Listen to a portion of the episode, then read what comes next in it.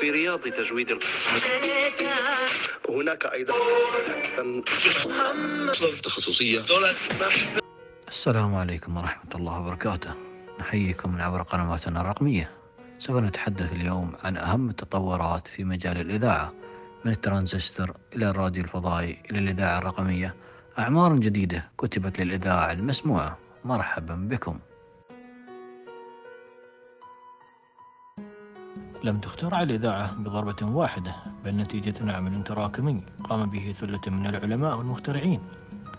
فقد سجلت أول براعة اختراع لراديو عندما تمكن العالم الإيطالي غوليومالو ماركوني من إرسال واستقبال أول إشارة إذاعية في إيطاليا عام 1895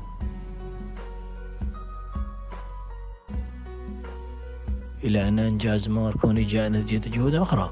أهمها إثبات العالم الألماني هارتز رودولف هيرتز نظرية العالم الإسكتلندي جيمس ماكسويل حول وجود موجات كهرومغناطيسية. حيث صمم هيرتز هوائيا ثنائي القطب. بسيطا تمكن من خلاله من إنتاج موجات الراديو إلى جانب قيام مجموعة تجارب استخدم فيها المجالات الكهرومغناطيسية لإنتاج موجات يمكن قياسها.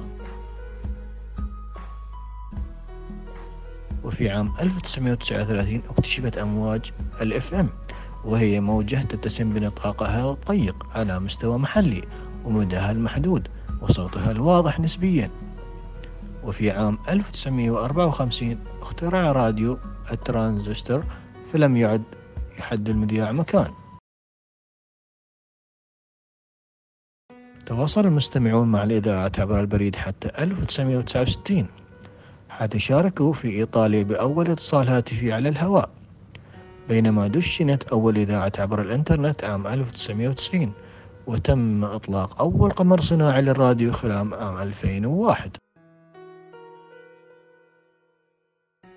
مع سيطرة مواقع التواصل الاجتماعي على الإعلام المعاصر استطاع الراديو التكيف مع الزمن بعكس الجرائد الورقية التي تقترب يوميا من الانقراض فقد حجزت الإذاعات لنفسها مكانا على صفحات المواقع الاجتماعية وفي التطبيقات مستخدمة التقنية البث المباشر لتبقى على تواصلها مع الجمهور.